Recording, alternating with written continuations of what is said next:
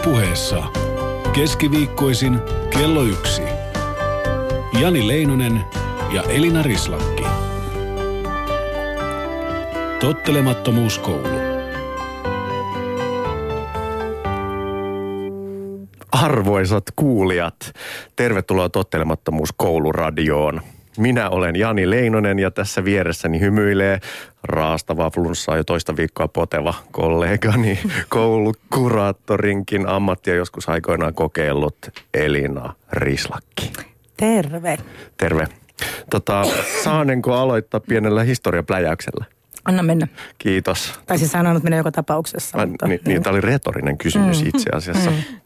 Tota, me ei olla puhuttu tästä kansalaistottelemattomuudesta tai tottelemattomuudesta hirveän niin kuin historiallisesta tai teoreettisesta näkökulmasta. Mä vähän kerron, m- mi- mitä se oikeastaan on. Tot, se on siis, kansalaistottelemattomuus on tottelemattomuuden kuuluisin muoto.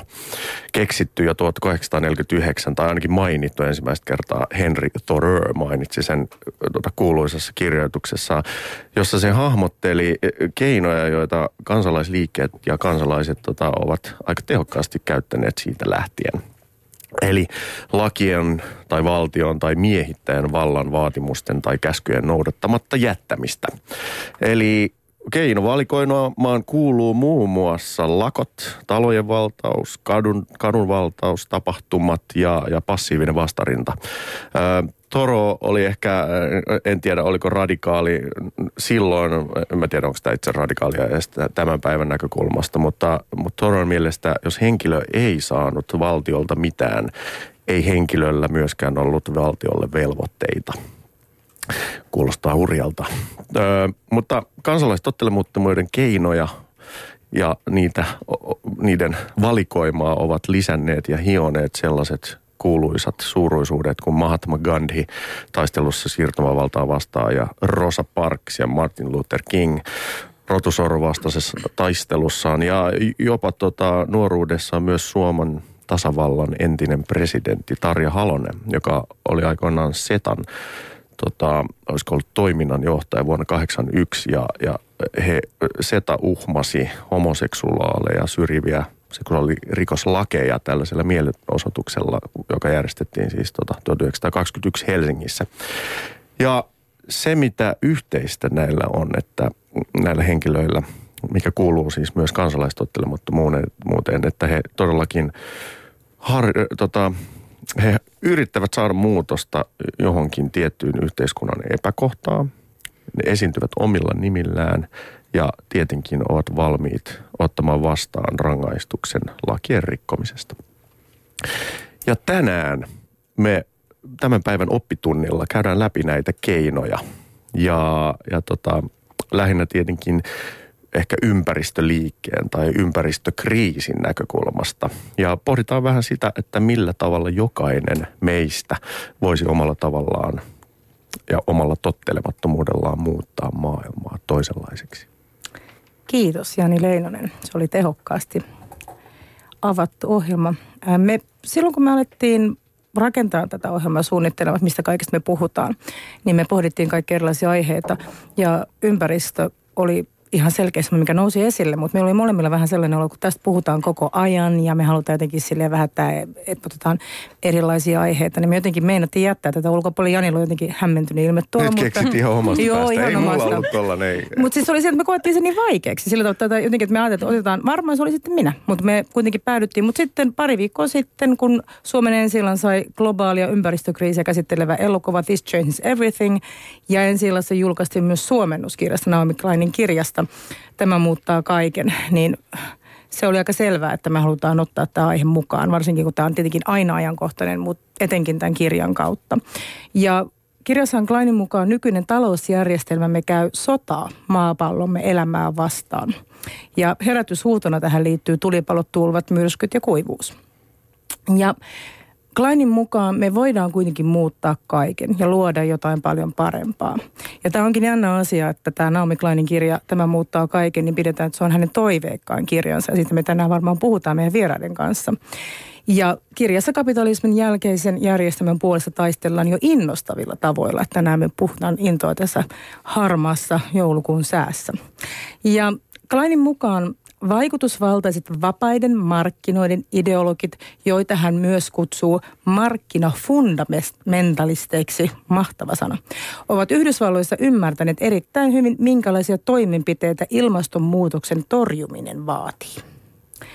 Mielipidejohtajat ja PR-ammattilaiset päätyivät jo varhain siihen, että puolustaakseen markkinakeskeisiä instituutioita ja suuryritysten asemaa, heidän on yksinkertaisesti kiellettävä ilmastonmuutos tai vähintäänkin ihmisen vaikutus siihen ja samalla mielellään marginalisoida asiaa eri tavalla ajattelevat ihmiset. Eli leimaa, leimataan kaikki tästä asiasta asian esiin nostavat hippihaisuleiksi. Viherpiipertäjät. Joo, niitä, näitä sanoja löytyy varmaan todella paljon.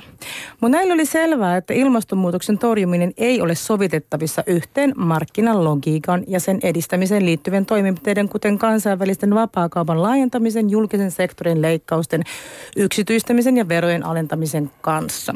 Markkinalogiikan ja talouskasvuajattelun kuristusote poliittisesta ajattelusta estää kaikista ilmeisimmät ja tehokkaimmat vastaukset ilmastonmuutokseen ilmastonmuutoksen uhkaan, toteaa Klein. Oho.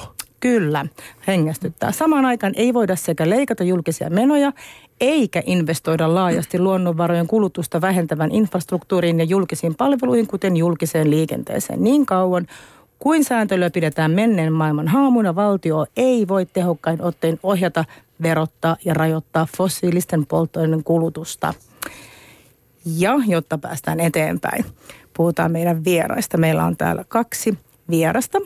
Teppo Eskelin on filosofi ja yhteiskuntatieteen dosentti, joka on ollut mukana kääntämässä Naomi Kleinin kirjaa. Tämä muuttaa kaiken ja myöskin kirjoittanut tähän. Tervetuloa Teppo. Kiitos.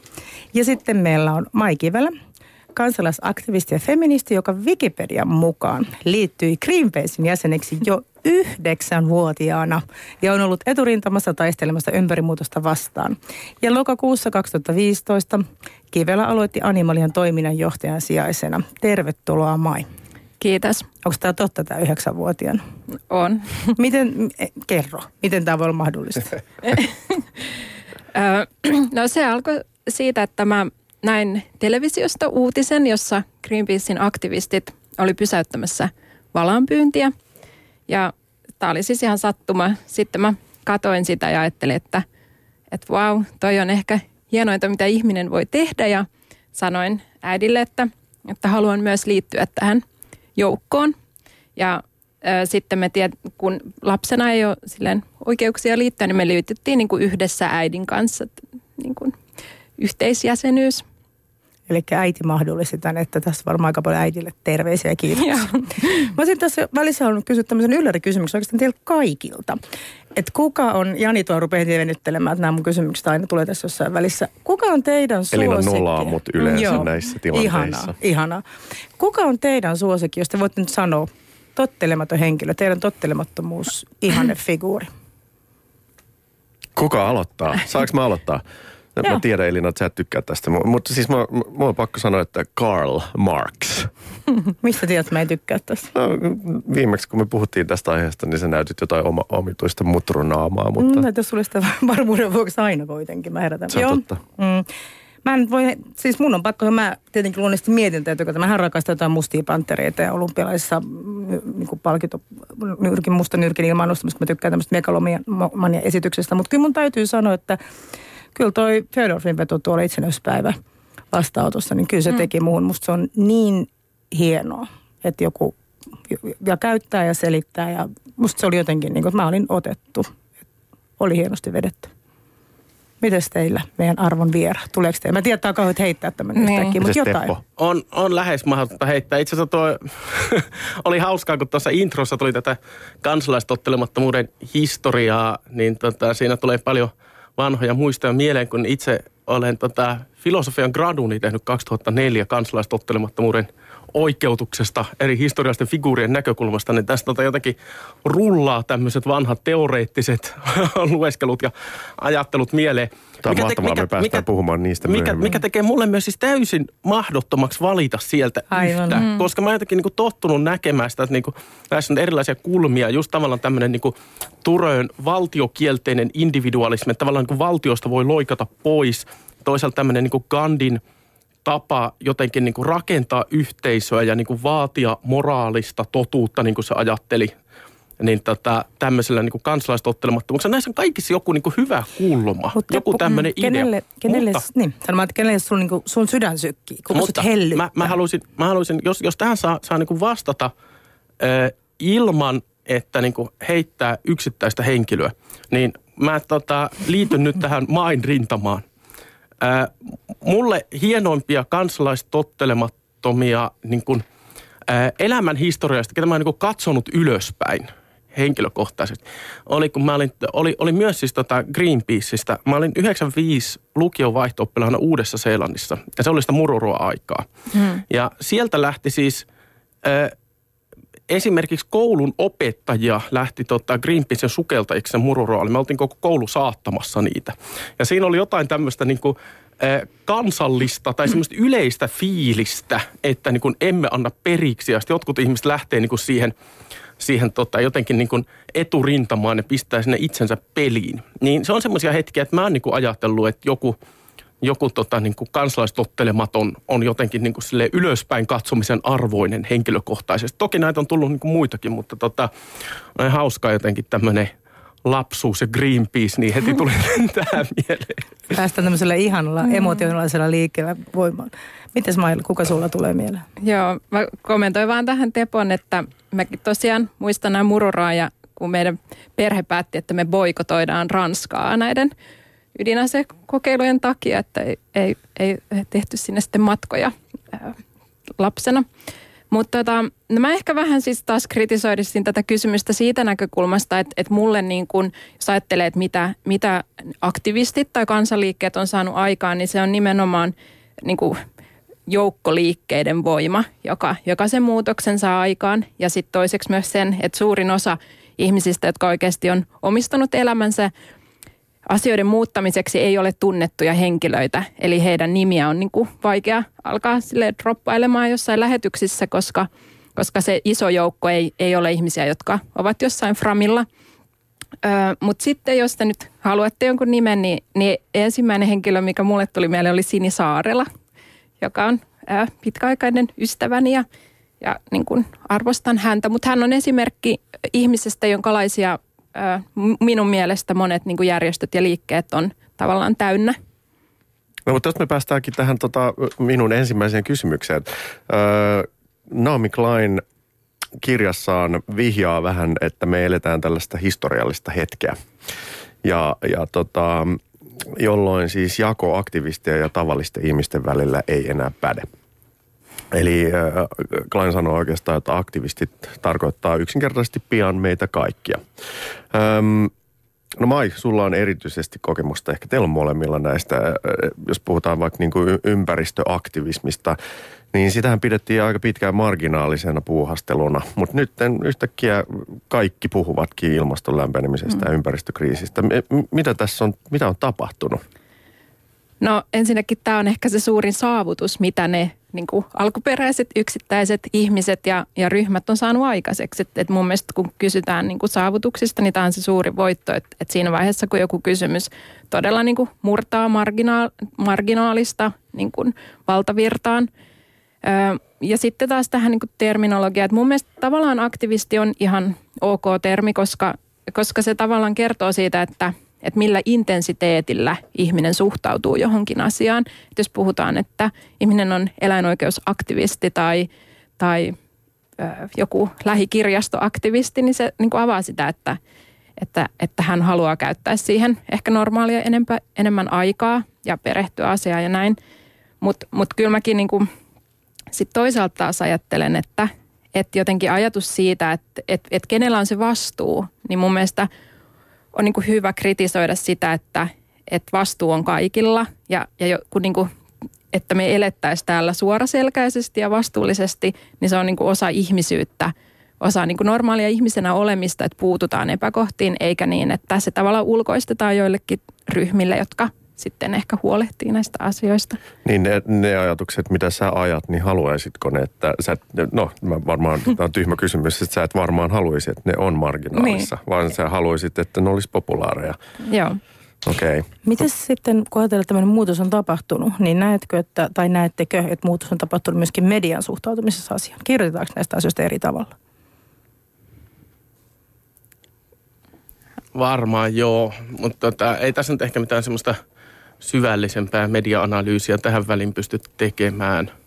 Mm. Ää, mutta ehkä tuohon niinku edelliseen sanoisin sen, että varmaan niinku Klein kyllä liiottelee siinä, että kaikista tulisi aktivisteja. Mm. Ei, ei yhteiskunta toimi sillä tavalla, että kaikilla olisi niinku jotenkin – yhtäläinen tai niin kuin minkäänlainen kiinnostus mihinkään semmoiseen niin kuin kollektiiviseen tai niin kuin jotenkin mm. yhteiseen tai niin kuin tulevaisuuteen tai ylipäänsä. Ja se on ihan niin kuin normaalin yhteiskunnan merkki myös, että ihmisillä on niin erilaisia intressejä, toiset on niin yhteiskunnallisemmin orientoituneita kuin toiset. Mutta on varmasti semmoista niin kuin just tuota niin kuin marginaalista poistumista, että on joku semmoinen niin kuin kriittinen piste, missä jostain – liikkeestä tulee niin kuin kaikkien meidän liike. Et se ei ole jonkinlainen semmoinen, niin kuin, tai ei kaikki, mutta siis kenen tahansa liike, sanotaan mm. näin. Et, et se, se ei ole enää mikään semmoinen niin identiteettijuttu, että, että tota, olet aktivisti ja olet niin kuin 20 kaverin kanssa jossain eduskuntatalolla ja se on jotenkin niin kuin leimaavaa tietysti. Ää, jossain vaiheessa tulee semmoinen, niin kuin vaikka nyt on ollut näitä – ihan niin kuin eri aiheesta näitä tota, hallituksen leikkauksia, niin on ihan normaalia, että tavallaan niin kuin kuka tahansa lähtee tuonne Rautatien torille osoittamaan mieltään. Niin tota, kyllä mä näkisin, että ympäristö teema on semmoinen, että se on niinku just näinä hetkinä tavallaan niinku tuommoisesta marginaalista tulossa niinku, tai tullut niinku kenen tahansa asiaksi. Ja siinä me voidaan nähdä aika isoa kyllä niinku poliittista liikehdintää sen ympärillä vielä siitä syystä.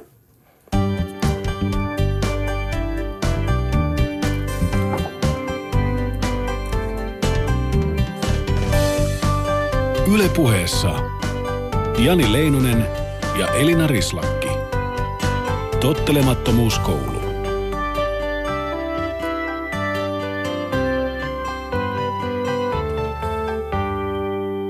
Tämä aktivismi ja aktivisti-sana on hirveän kiinnostava. Mulle ainakin, mä, mä, mä siis katson sen hirveän positiivisena sanana, mutta hyvin usein sitä käytetään siis esimerkiksi juuri hallituksen vastaisten mielenosoitusten kohdalla, niin ollaan vähän niin kuin höpö, höpö tyyliin vähätelty sitä, että siellä ne aktivistit vaan puuhastelee, että ei tämä oikeasti olekaan mikään kansanliike. Ikään kuin aktivismi olisikin sitten niin joku vastakohta sitten suuren kansan mielipiteille. Mutta jos mietitään vaikka noita kettutyttöjä, jotka siis vuonna 1995 toi suomalaiseen maatalousyhteiskuntaan tota, tällaisen omituisen keskustelun aiheen kuin eläinten oikeudet. Ja, ja totta kai se, se tehtiin niin kuin, no, raffilla tavalla ja, ja se, mitä mä pienenä muistan, niin, niin tota, kyllähän ne kettutarhaajat tai minkkitarhaajat saivat sen sympatian käännettyä jotenkin heidän puolelle, että voi, voi nämä eläimet kuolemat siellä luonnossa, kun ne eivät, eivät ne enää osaa siellä. Että te, te, voi, te, te tapatte näitä, kun te päästätte näitä vapaaksi.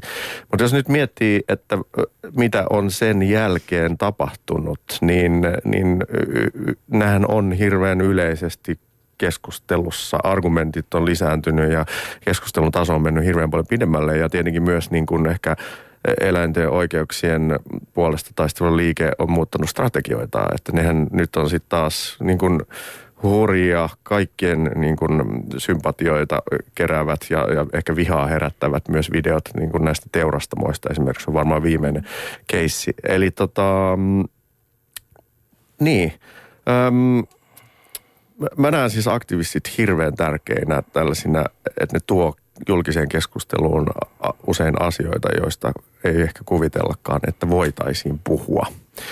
Niin ähm, mä en tiedä, tiedättekö te näistä, mutta mi, mitä silloin 95, mi, miksi juuri silloin kettutytöt tuli esiin? On, onko teillä siis käsitystä? Miksi olti, olti, oliko suomalaiset kypsiä tälle keskustelulle vai, vai lähtikö se vaan hyvin pienistä piireistä, että nyt meidän on pakko ruveta puhumaan näistä asioista? En tunne henkilökohtaisesti tarkemmin asiaa, mutta tota, tietysti koko teema on ollut olemassa Länsi-Euroopassa jo aikaisemmin ja tämmöistä asiathan kuitenkin pikkuhiljaa tulee niin kuin sitten, sitten Suomeen. Et ei siinä nyt sillä tavalla ehkä siinä ajoituksessa mitään yllättävää ollut. Mm. Mitä tulee tuohon, niin mihin viittaat, niin mä luulen kyllä, että eläinoikeusliike on tehnyt asiat aivan oikein. Että et ei ilman noita, noita tota alkuperäisiä isku ja tavallaan koko asia olisi saanut semmoista huomiota, sen, sen jälkeen ne olisi tavallaan niin kuin oikealla hetkellä lopetettu ja pystytään niin kuin mobilisoimaan semmoista niin kuin yleisempää kannatusta siinä, siinä kohdassa, missä niin kuin tuotti enää niin kuin pelkkää vihaa. Mutta on, on varmaan niin näin, että tota, että ei 90-luvulla olisi niin kuin kyselty sitä, että pitäisikö turkistarhaus lakkauttaa, jos näitä iskuja ei olisi ollut niin kuin jonkinlaisena kimmokkeena. Ähm, tota, mitä tulee sitten niin myöhempään toimintaan, niin mä oikeasti luulen, että sen ajan alakulttuurit, ne ei ollut myöskään semmoista niin akti, niin aktivismin alakulttuurit, ne ei ollut pelkkää poliittista toimintaa, vaan myös niin aidosti niin tietty semmoinen ää, niin olemisen, elämisen tapa, jossa myös opittiin tiettyjä taitoja.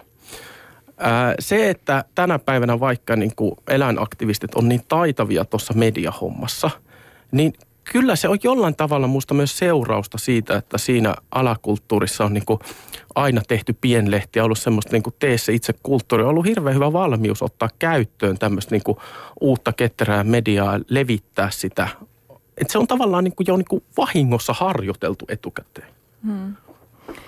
Joo, tav- tavallaan niin kuin mä itse näen sen sille, että, että kaikilla liikkeillä ja, ja järjestöillä myös on tietynlainen niin kuin – elinkaari tai kasvukaari, että se lähtee jostain niin kuin yksittäisistä pienistä ehkä ryhmistä tai muista, jotka, jotka sitten just nimenomaan, niin kuin Teppa sanoi, että op, alkaa opetella it, niin kuin tekemään vaan, alkaa vaan toimia ja tekee itse ja, ja sitten pikkuhiljaa niin kuin, jos, jos tämä asia saa suosiota, niin, niin pakostikin tavallaan ne ne vakiintuu ja institutionalisoituu ja ammattimaistuu ja sitten se toiminnan niin kuin luonne muuttuu aika paljon niin kuin tavallaan hyvässä ja pahassa. Ja sitten sit tarvitaan taas jotain uusia ryhmiä, jotka, jotka niin kuin käy läpi ehkä sen saman, saman tätä kaaren. Mutta mun mielestä kun kysyit aikaisemmin siitä mediasta, niin kyllä, kyllä ihan selkeästi myös huomaa, että jos miettii just 90-luvulla, miten – vaikka ympäristöaktivisteista ihan suoraan puhuttiin niin kuin isänmaan pettureina mediassa, että saksalaisen metsäteollisuuden asialla tai saati sitten niin kuin eläinoikeusaktivisteista – Kyllä ja, sieltä teollisuuden puolelta edelleen tulee niin. vähän tällaisia viestejä, että niin. lihaton lokakuu on, on pahaa kansantaloudelle, koska se on juuri lokakuussa, joka on hyvä kuukausi tuottaa lihaa. Mm.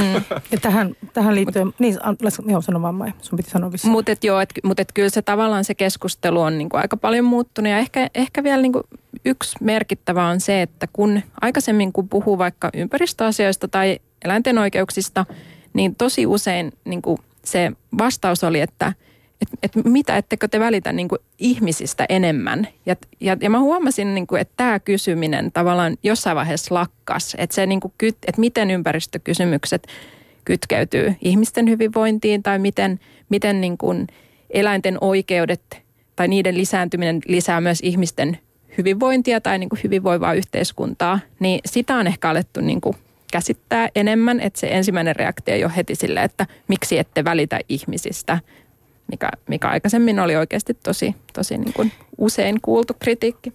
Tuo, tuo, tuo on kyllä siis yleisempikin ilmiö, eikä liity pelkästään eläinaktivismiin. Että semmoinen niin reaktio – tämmöisille niin aktivisteille on aina se, että on niin väärät prioriteetit. Mm. Että on joku semmoinen niin isompi asia, johon oikeasti pitäisi keskittyä.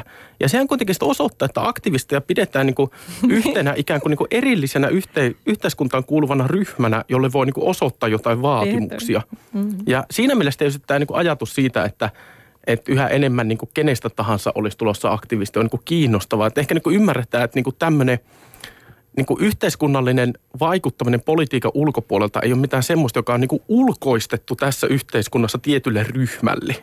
Mm. Siis Lee Anderson, anteeksi Elina, mä vedän tähän. Mä panen tunnarikoitu sun päälle. Mä olin siis tota, kuuntelemassa tota Lee Andersonia tuossa joitain kuukausia sitten. Maikin oli siellä puhumassa mm. paikalla, niin Leehän siis sanoi, että hän ei halua, että häntä kutsutaan aktivistiksi juuri tämän takia. Että Lee mielestä siis joka ikinen on kansalainen ja meillä on samat vaikutusmahdollisuudet ja meidän pitäisi yrittää vaikuttaa tähän yhteiskuntaan. Että mielestä nimenomaan tämä, niin kuin se, se on just, just vähän silleen, että tungetaan ne aktivistit. Eihän ne halua leimautua, kun niin. se mm. Ja se mikä, mutta kuitenkin mä, mä esimerkiksi katsoin noista kettutytöistä ylipäätään niin kuin näihin asioihin liittyvistä ihmisistä kirjoittelua. Se on hurjan aggressiivista, miten niin kuin, justiin tämä, että miten leimataan ja reagoidaan. Mitä Teppo ja mä niin miten, miten te näette, missä johtuu, että sitten ihmiset, jotka nyt ei ehkä sitten kuulu tähän ryhmittymään, niin miksi he on niin, niin kiukkuisia sitten leimaamaan näitä ihmisiä? Missä johtuu?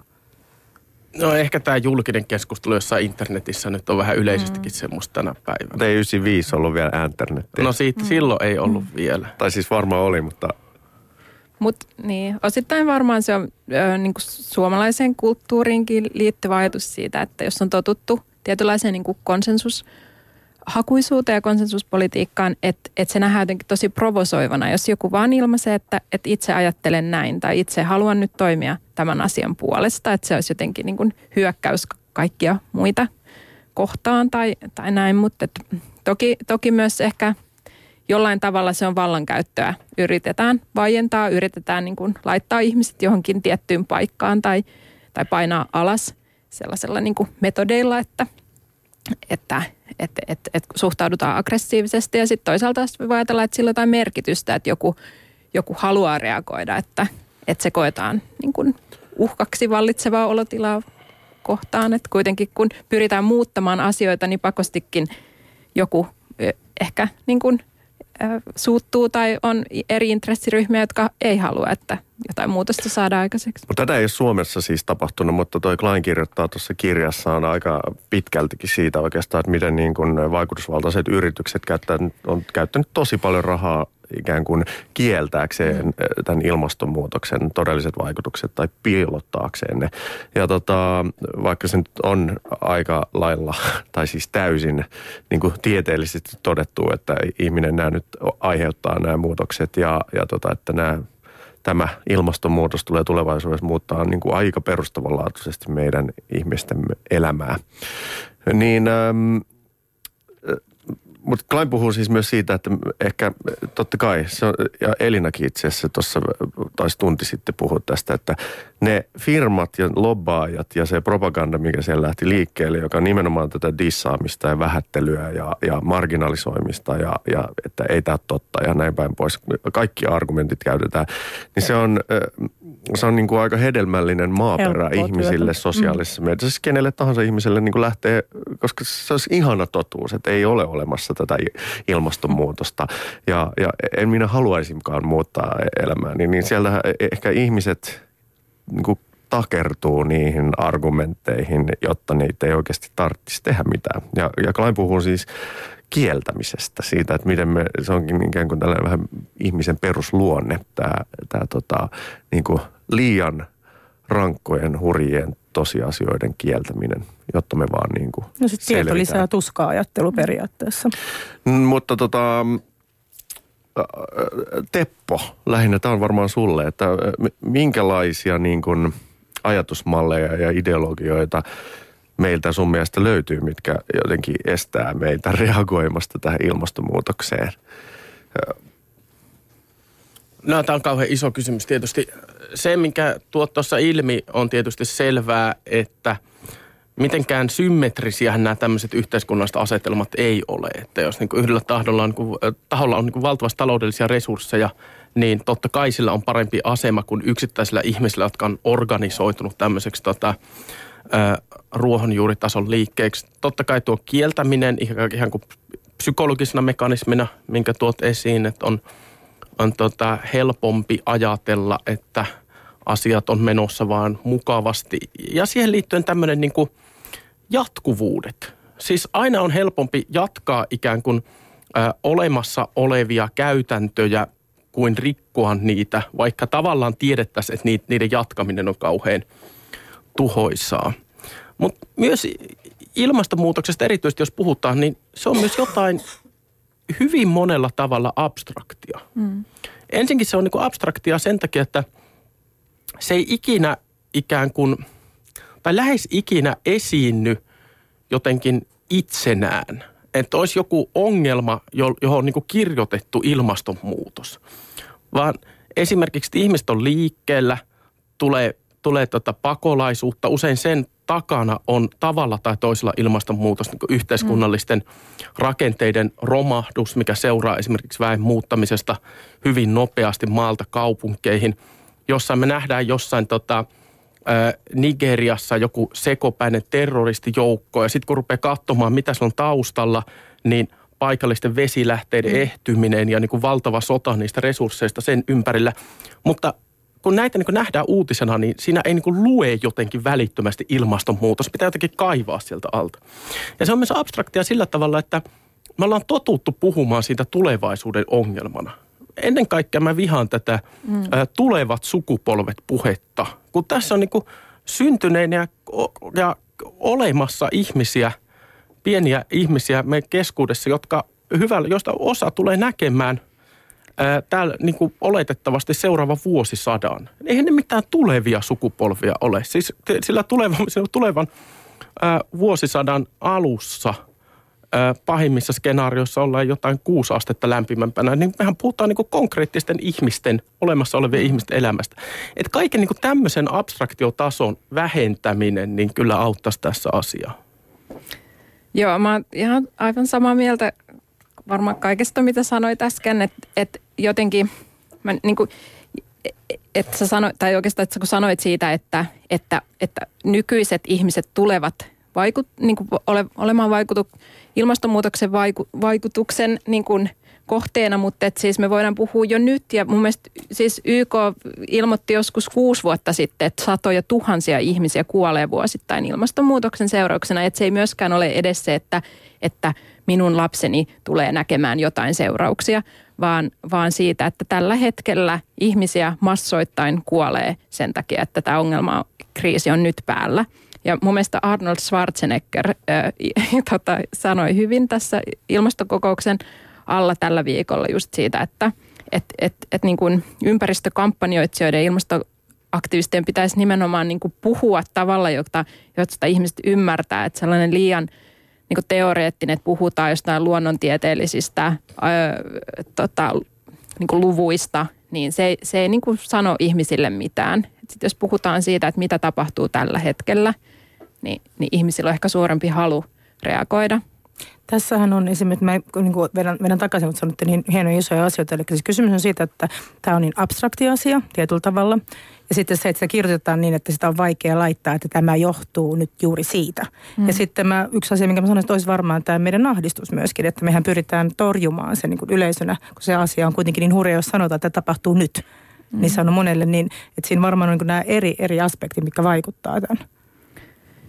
Joo, ja sitten mun mielestä vielä yksi ongelma on just tämä, niin kun, että tämä ei käsitellä, tai niin puhutaan yleisesti sille antroposeenista ihmisen aikakaudesta. Puhutaan, että ihmiset ovat syyllisiä ilmastonmuutokseen, kun pitäisi niin selkeästi osoittaa, että et ei, kaikki ihmiset eivät ole yhtä syyllisiä. Et meillä on, niin kuin, meillä on niin kuin jotain yksinhuoltaja äitejä, jotka, jotka eivät ole yhtä syyllisiä kuin, kuin, niin kuin puhutaan näistä, niin kuin, että voidaan, voidaan laskea – maailman niin kuin suuryhtiöt, jotka ovat eniten va, niin kuin vaikuttavat, tai voidaan puhua siitä, että rikkaan kymmenes aiheuttaa puolet kaikista maailman ilmastopäästöistä. Että pitäisi myös pystyä niin kuin katsoa sitä sellaisen valta-analyysin kautta, että, että ketkä ovat syyllisiä ja sitten puhua niin kuin sitä kautta. No jos me puhutaan syyllisistä, niin eikö me, mehän ollaan syyllisiä? Onko se, niin kuin, se on myös tietenkin vaikea varmaan myöntää meille, että me täällä rikkaassa pohjoisessa todellakin olemme syyllisiä.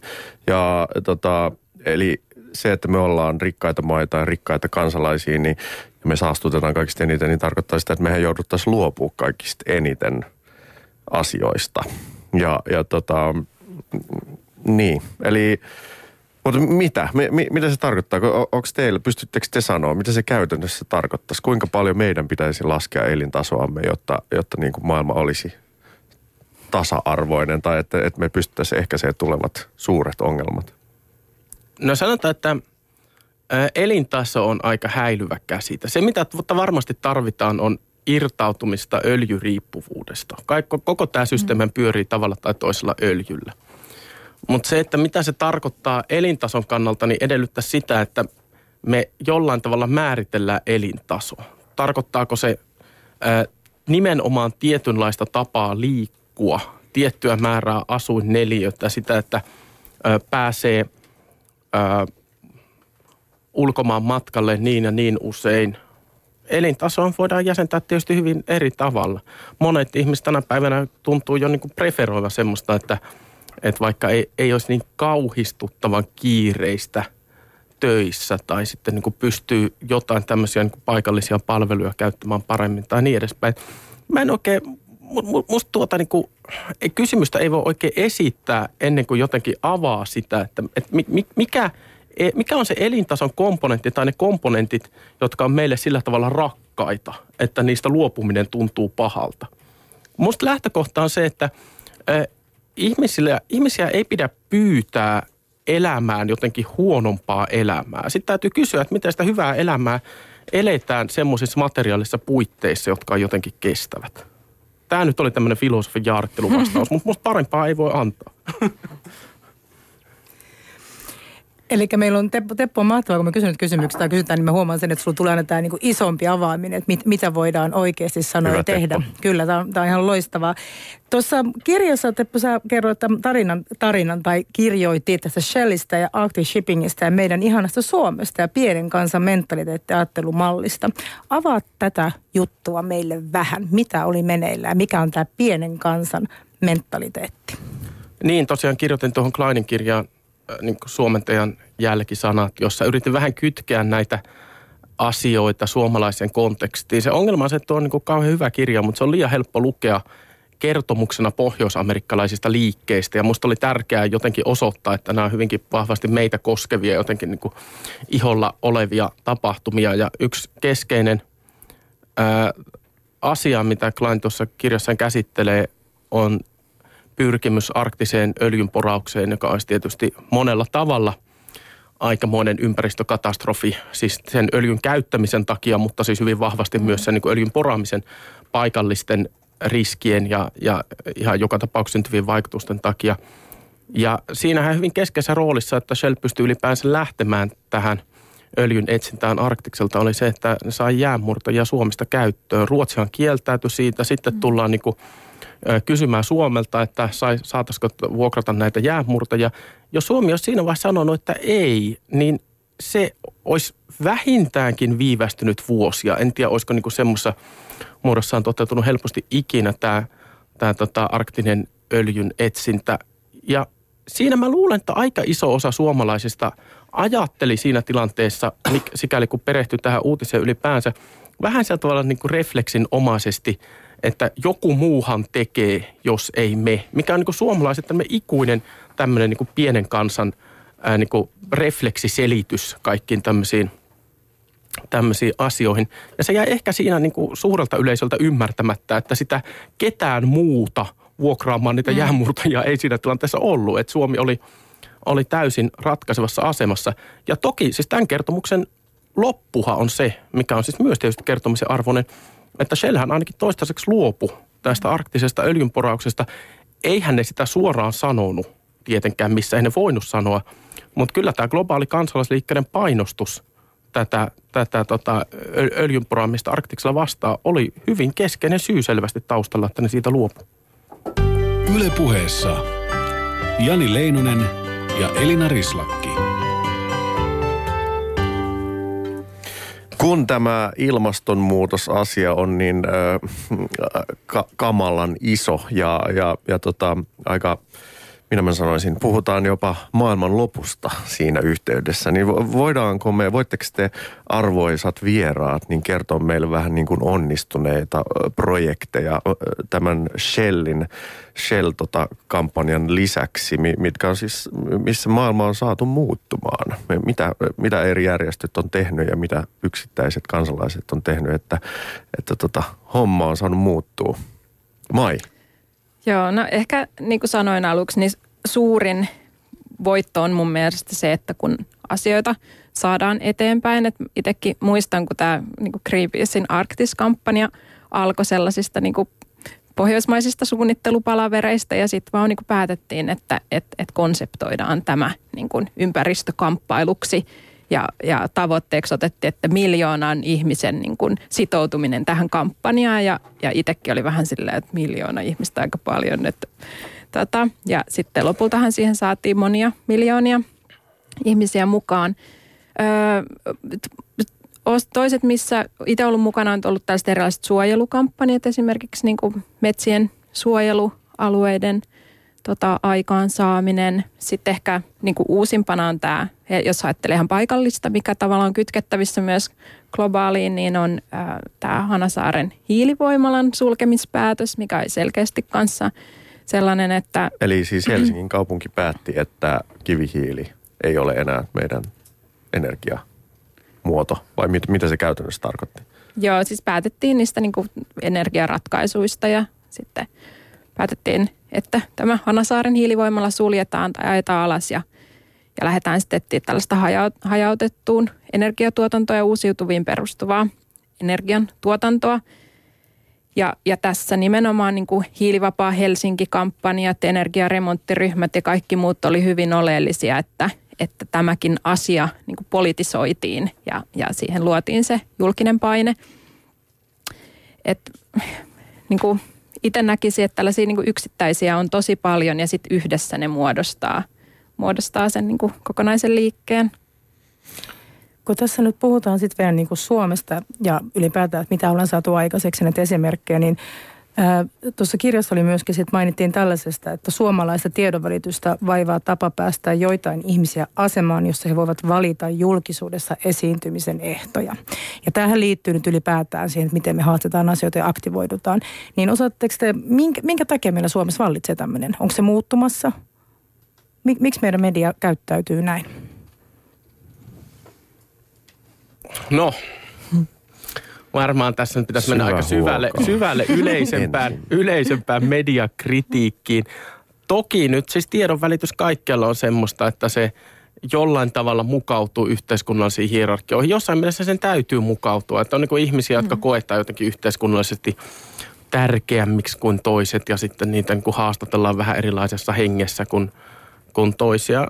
Sitten on tietysti ihan, ihan niin kuin – kiinni mediainstituutioiden toimintatyylistä, minkä verran halutaan ruveta nostamaan esiin.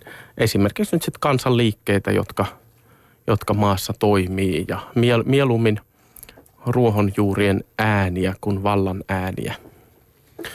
Saanko mä viedä tänne vähän niin kuin pois tuolta ruohonjuuritasolta? Koska Kleinhan tässä niin kuin kirjassaan myös kuvailee tosi paljon ruohonjuuritason liikkeitä ja aika paljon onnistumisia niin kuin lähinnä juuri suuryhtiöitä, lähinnä energiayhtiöitä vastaan ja että ollaan onnistuttu pelastamaan niin kuin vaikka isoja alueita ympäristöä. Mutta tuossa kirjan, joka tässä meillä on pöydällä vielä, siinä kannessakin lukee alaotsikkona, että kapitalismi versus ilmasto. Eli Klein sanoo siis, että, että, että no, että tämä ilmastonmuutos on oikeastaan tämän meidän talousjärjestelmän syytä. Mutta mm, onko se näin? E-, eikö muutkin järjestelmät ole aiheuttanut ilmastonmuutosta ja ympäristötuhoja ihan samalla lailla kuin tämä meidän nykyinenkin järjestelmä? No varmasti on aiheuttanut, mutta ei nyt samalla tavalla, hyvinkin eri tavalla. vanhan Neuvostoliiton ympäristötuhotyyli oli pikemmin semmoinen, että jotain niin yksittäisiä alueita – pistetään täysin paskaksi ja sitten osa jää niin kuin mukavasti luonnontilaan. Että se oli täysin erilainen. Tää, ta, tavallaan tämmöinen kapitalistinen järjestelmä ikään kuin, niin kuin tasaisesti kuluttaa kaikkia resursseja liikaa kaikkialla. Että sen, sen tämmöinen perusmekanismi on, on kauhean erilainen.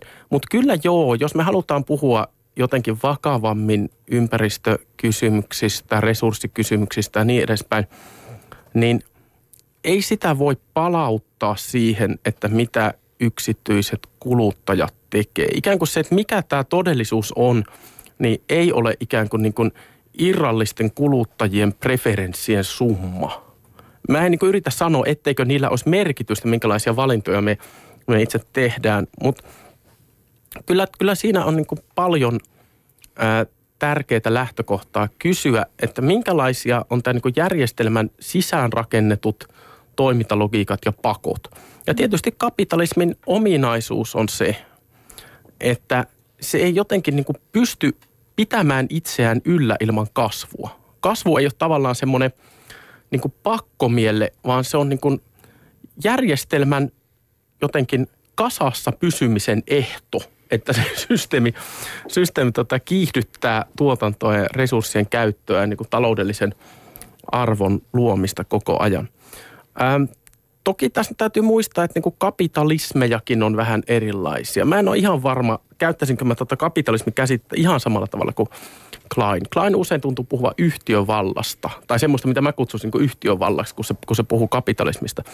Toisaalta kun se niin puhuu ää, siitä, mitä, mitä tässä niin alussakin nostettiin esiin, että vapaa kauppa tai yksityisen sektorin niin kuristaminen ja kontrolli on esteitä positiivisille välttämättömille muutoksille, niin joo, näin on. Mutta tämäkin on jonkinlaista niin kuin kapitalismin sisäistä keskustelua. Että onhan meillä ollut tämmöistä niin toisen maailmansodan jälkeistä kapitalismia, joka perustuu vähemmän tämmöiselle, enemmän ö, yksityiselle sektorille. Musta eniten näissä, näissä niin kuin vapaakaupassa ja, ja yksityisen sektorin ö, kurist, kurkistamisessa on kyse siitä, että tällä tavalla jotenkin niin kuin – järjestelmä muuttuu konservatiivisemmaksi. Että se niin estää poliittisia muutoksia. Jos me halutaan poliittisia muutoksia tässä systeemissä, niin täytyy pystyä puuttumaan joihinkin niin kuin, ä, resurssien omistussuhteisiin, yritysten ikään kuin poliittiseen toimintakenttään niin kuin valtion yli ja niin edespäin.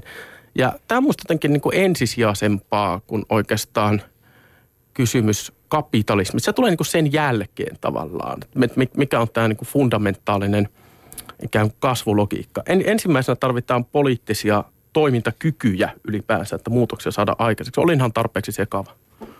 ei, ei itse asiassa. Toi opetus oli ihan loistava. Toi, että se herättää niin kuin me. Mutta mitä sitten, mitä, mitä, mitä, mitä, miten sä näet tulevaisuuden? Mitä, mitä, mitä vaihtoehtoja meidän yhteiskunnalla on? Tähän mä haluan kuulla vastauksen. Mm-hmm. Lyhyen ja ytimekkään, hyvin selkeän.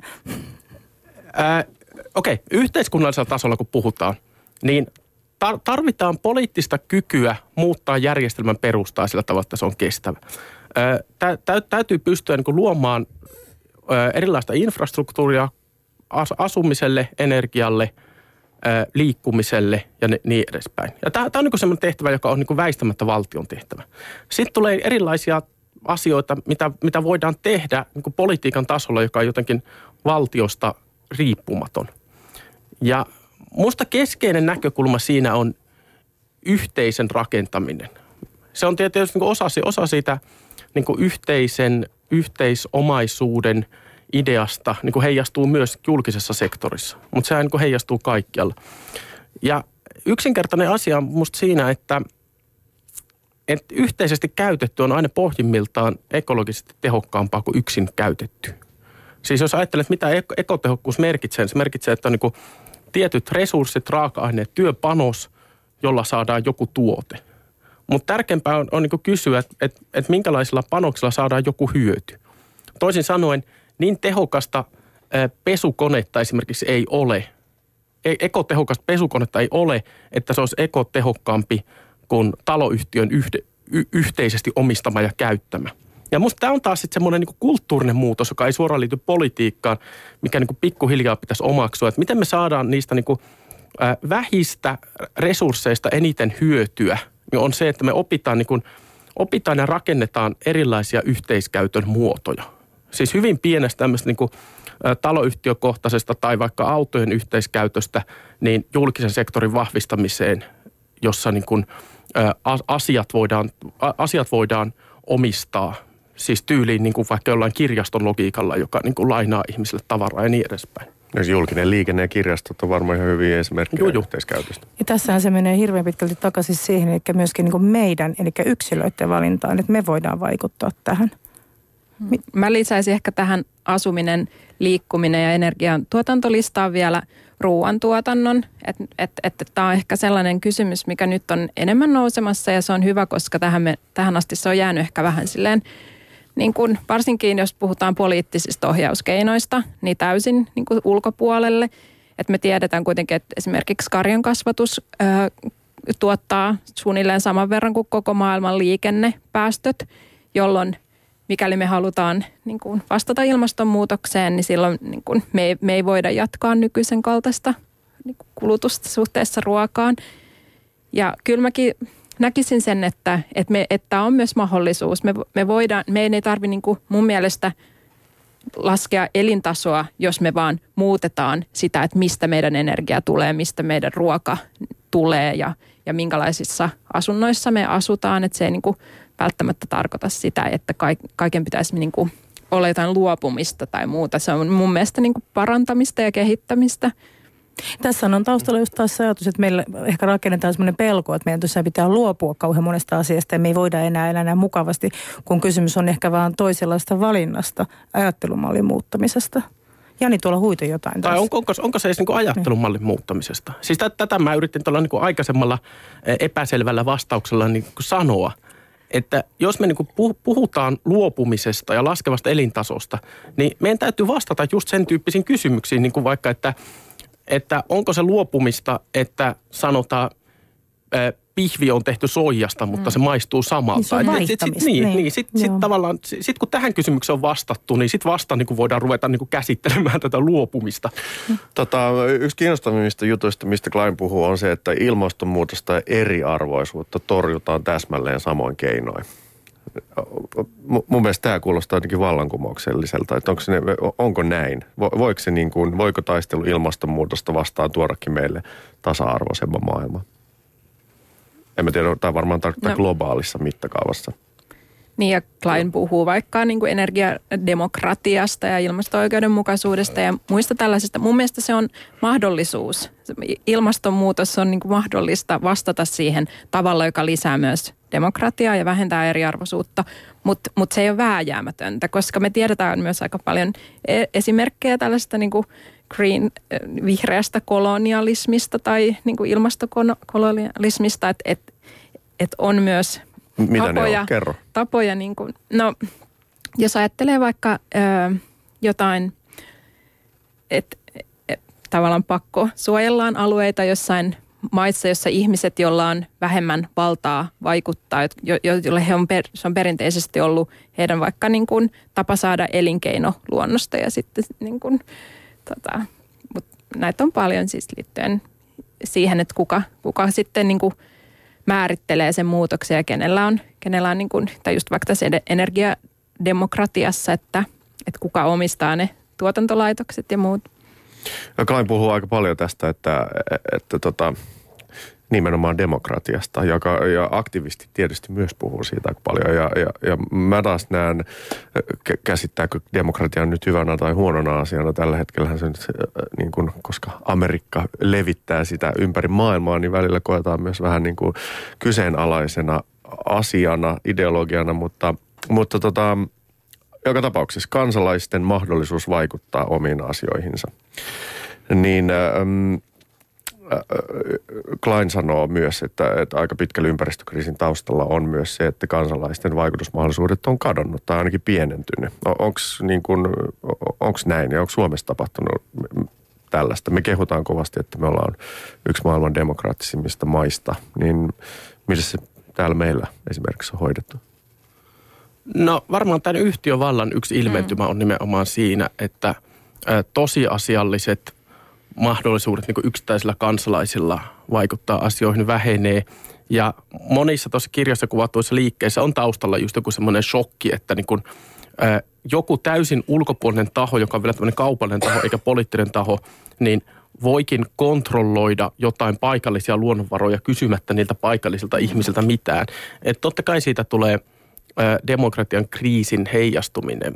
Ehkä, ehkä tässä on erilaisia tapoja myös – tulkita demokratiaa. Kauhean useinhan sitä niin kuin ajatellaan pelkästään semmoisena formaalina prosessina, että on joku niin päätöksentekologiikka, noin se menee ja tuossa valitaan kansanedustaja, noin ne muodostaa hallituksen, noin ne säätää lakeja ja sitten tuommoisessa systeemissä voi valittaa ja sitten se on niin sen jälkeen ohi. Mutta ehkä se tarvittaisiin kuitenkin semmoista vähän laajempaa demokratiakäsitystä, jossa kysytään, että mitkä on ihmisten aktuaaliset, todelliset mahdollisuudet vaikuttaa ympäröivään todellisuuteen ja mitkä asiat niitä kaventaa. Ja varmasti tämmöinen yhtiövalta on yksi asia, joka niin kuin aktiivisesti kaventaa sitä.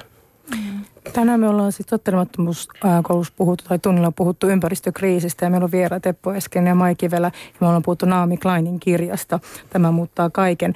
Ja tämä kirja on väitetään, että se on, on Naomi Kleinin kaikkein positiivisen kirja. Että se sävy on niin kuin tulevaisuuteen uskova. Niin hän, hän on vahvasta mieltä, että jos on tarpeeksi moni ihminen päättää aktivoitua luonnon suojelemiseksi, asioita alkaa todellakin tapahtua. Ja tästähän me ollaan tänäänkin täällä puhuttu, että ihmiset pystyvät tekemään. Miten te suhtaudutte Teppu ja me, meidän tulevaisuuteen ja siihen meidän, että kuinka paljon me todellakin voidaan vaikuttaa näihin asioihin yksilöinä? No, Tämmöinen pikkukysymys taas. Niin, että ta- tavallaan niin kun, äh, päätöksenteko on tietyssä mielessä mennyt kauemmas ihmisestä, kun miettii jotain niin globaaleja taloussopimuksia, minkä muuttaminen niin kun yksilöinä on, on aika vaikeaa. Mutta sitten toisaalta taas meillä on nykyhetkessä niin kuin ehkä paremmin ja enemmän työkaluja luoda erilaisia joukkoliikkeitä ja niin kuin, ä, julkista painetta ja, ja, ja jotenkin ottaa sitten taas joku asia niin kuin haltuun. Et, et kun taas jos vertaa niin kuin aikaisemmin luoda, luoda ihan niin kuin globaaleja liik- liikkeitä.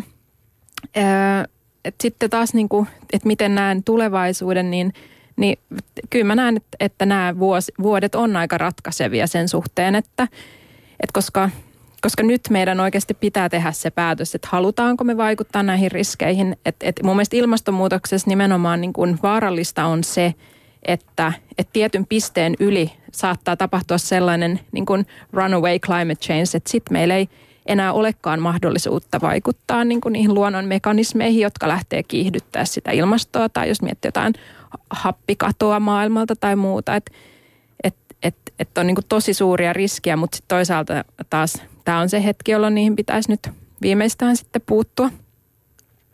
Ää, mun piti tähän, eikö mä lukea? Meillä on tässä 40. Niin äänellä. joo, joo mun piti antaa tähän loppuun tällaisia käytännön vinkkejä, mutta ei, ei, tota, ei, ei tehdä sitä. Voidaanko kysyä yksi kysymys? Kysytään, voitteko te antaa nopean kotitehtävän? Mai itse asiassa anna meille kaikille nopean kotitehtävän. Sulla on aikaa 30 sekuntia noin, kiitos. Kuulijoille ja meille. Joo, no äh, koska tosiaan niin kun se, mitä me syödään, niin vaikuttaa, vaikuttaa eläinten asemaan ja vaikuttaa ilmastoon ja ympäristöön ja, ja yhteiskuntaan, niin mä haastan kaikki osallistumaan tammikuussa alkavaan vegaanihaasteeseen, joka tarkoittaa sitä, että kuukausi ollaan vegaaneja.